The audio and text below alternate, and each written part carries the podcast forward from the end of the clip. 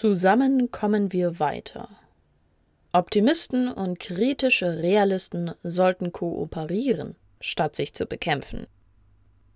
Von Kerstin Javot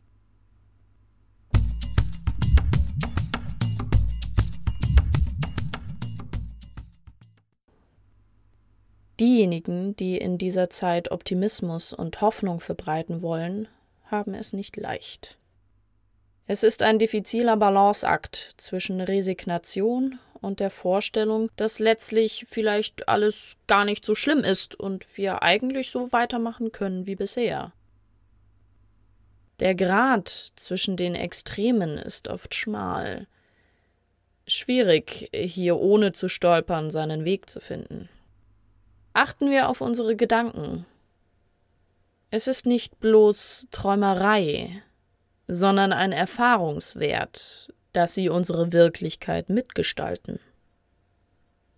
Auf ein neues! Wie mag das Jahr werden? Was hält es für uns bereit?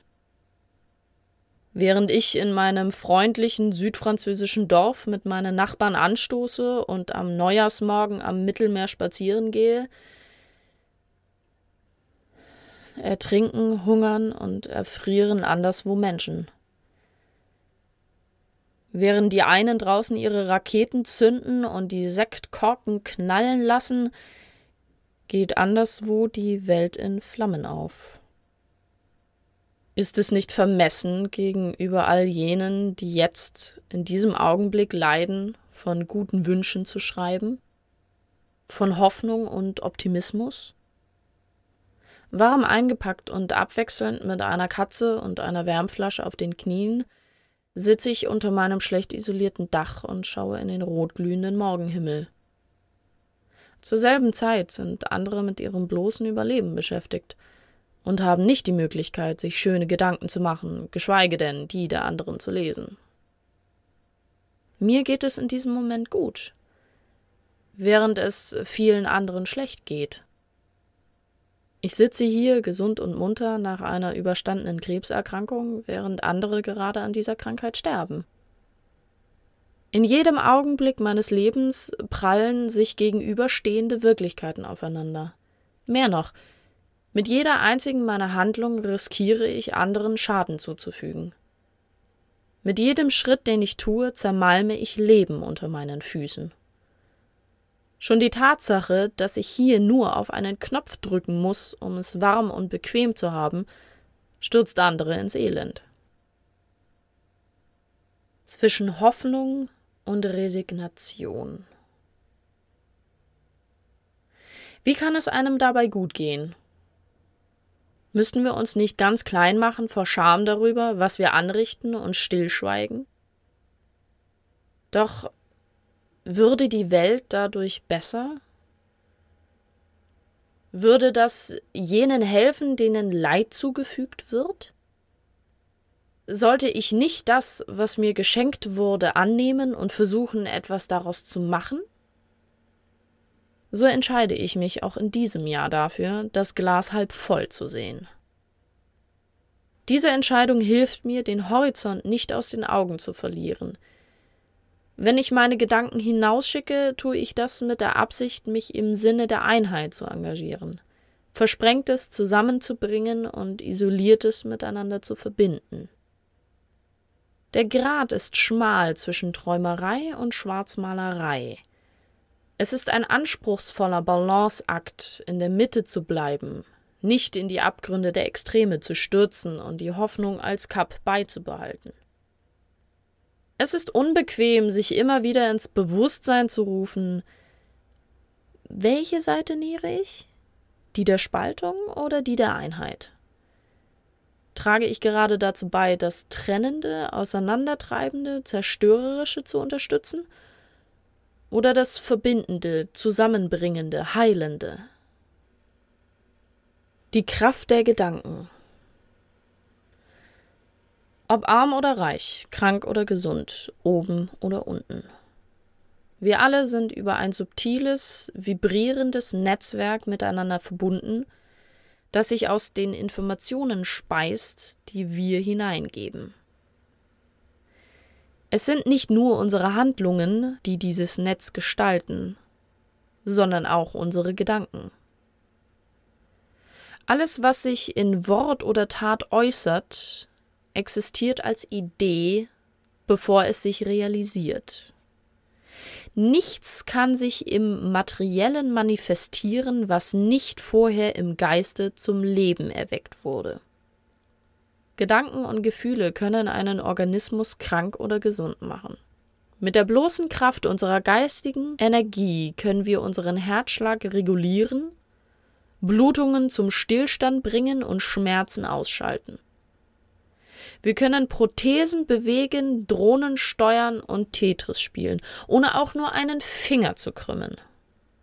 Unsere geistige Einstellung bestimmt, welche Form und welche Richtung die Dinge in uns und um uns herum annehmen. Wir wissen heute, dass sich Ereignisse entsprechend unserer Erwartungshaltung realisieren. Self-fulfilling prophecy nennen wir den Mechanismus, nachdem die Katastrophe, die wir uns vorgestellt haben, auch tatsächlich eintritt. Aus der Placebo-Forschung wissen wir, dass die Wirksamkeit einer medizinischen Behandlung vor allem davon abhängt, ob der Patient daran glaubt oder nicht. Wir sind es, die vorgeben, in welcher Weise sich ein Prozess entwickelt. Ob wir das wahrhaben wollen oder nicht. Diese Erkenntnis ist eine wissenschaftlich begründete Realität. Aus Sicht der Quantenphysik ist die Wirklichkeit kreativ, hat keine Grenzen, ist offen, dynamisch, instabil, das unauftrennbare Ganze.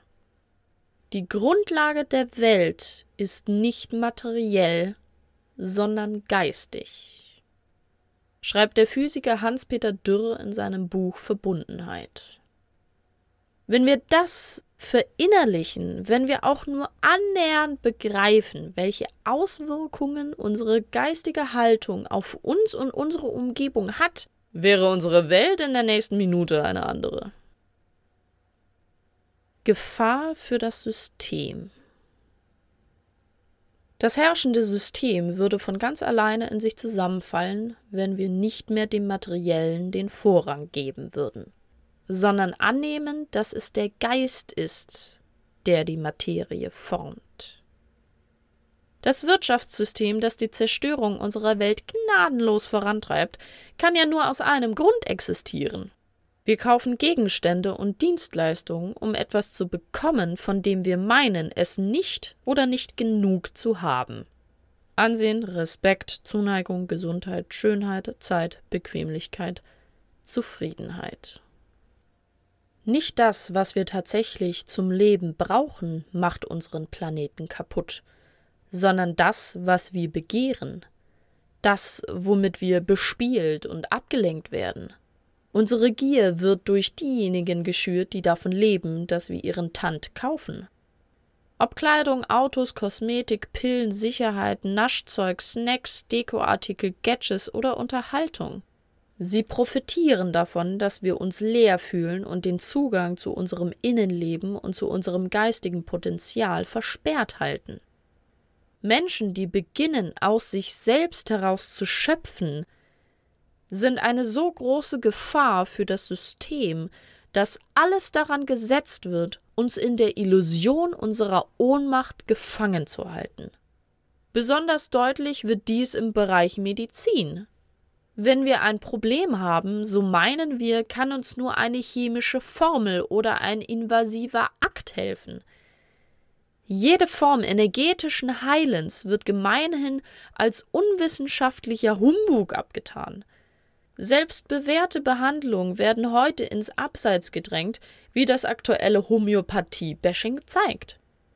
Von diesen mit Zähnen und Klauen ausgefochtenen Grabenkämpfen hängt ab, wie lange sich unser System noch halten kann.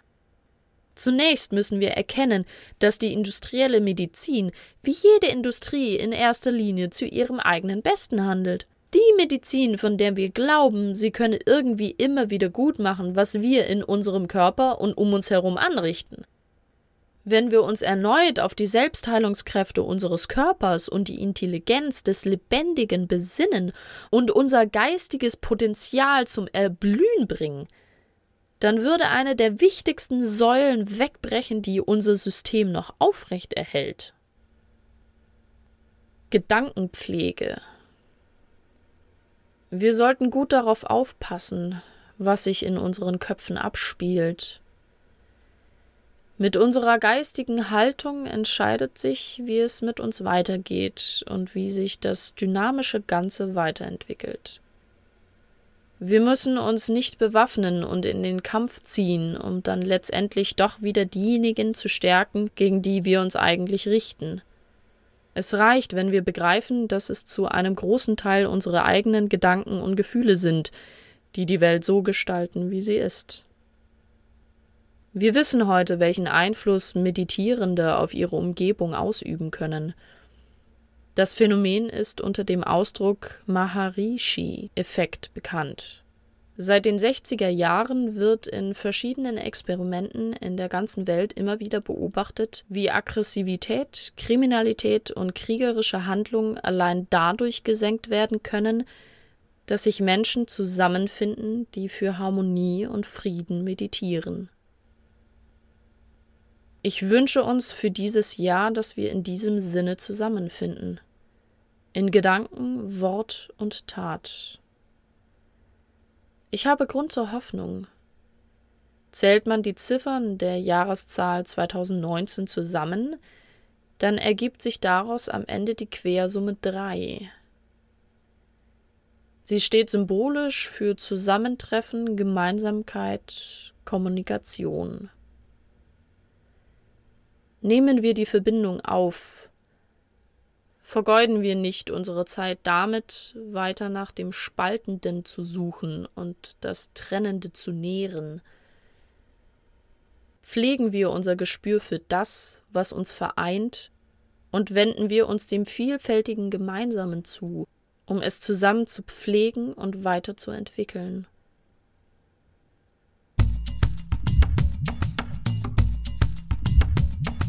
Rubicon das Magazin für die kritische Masse.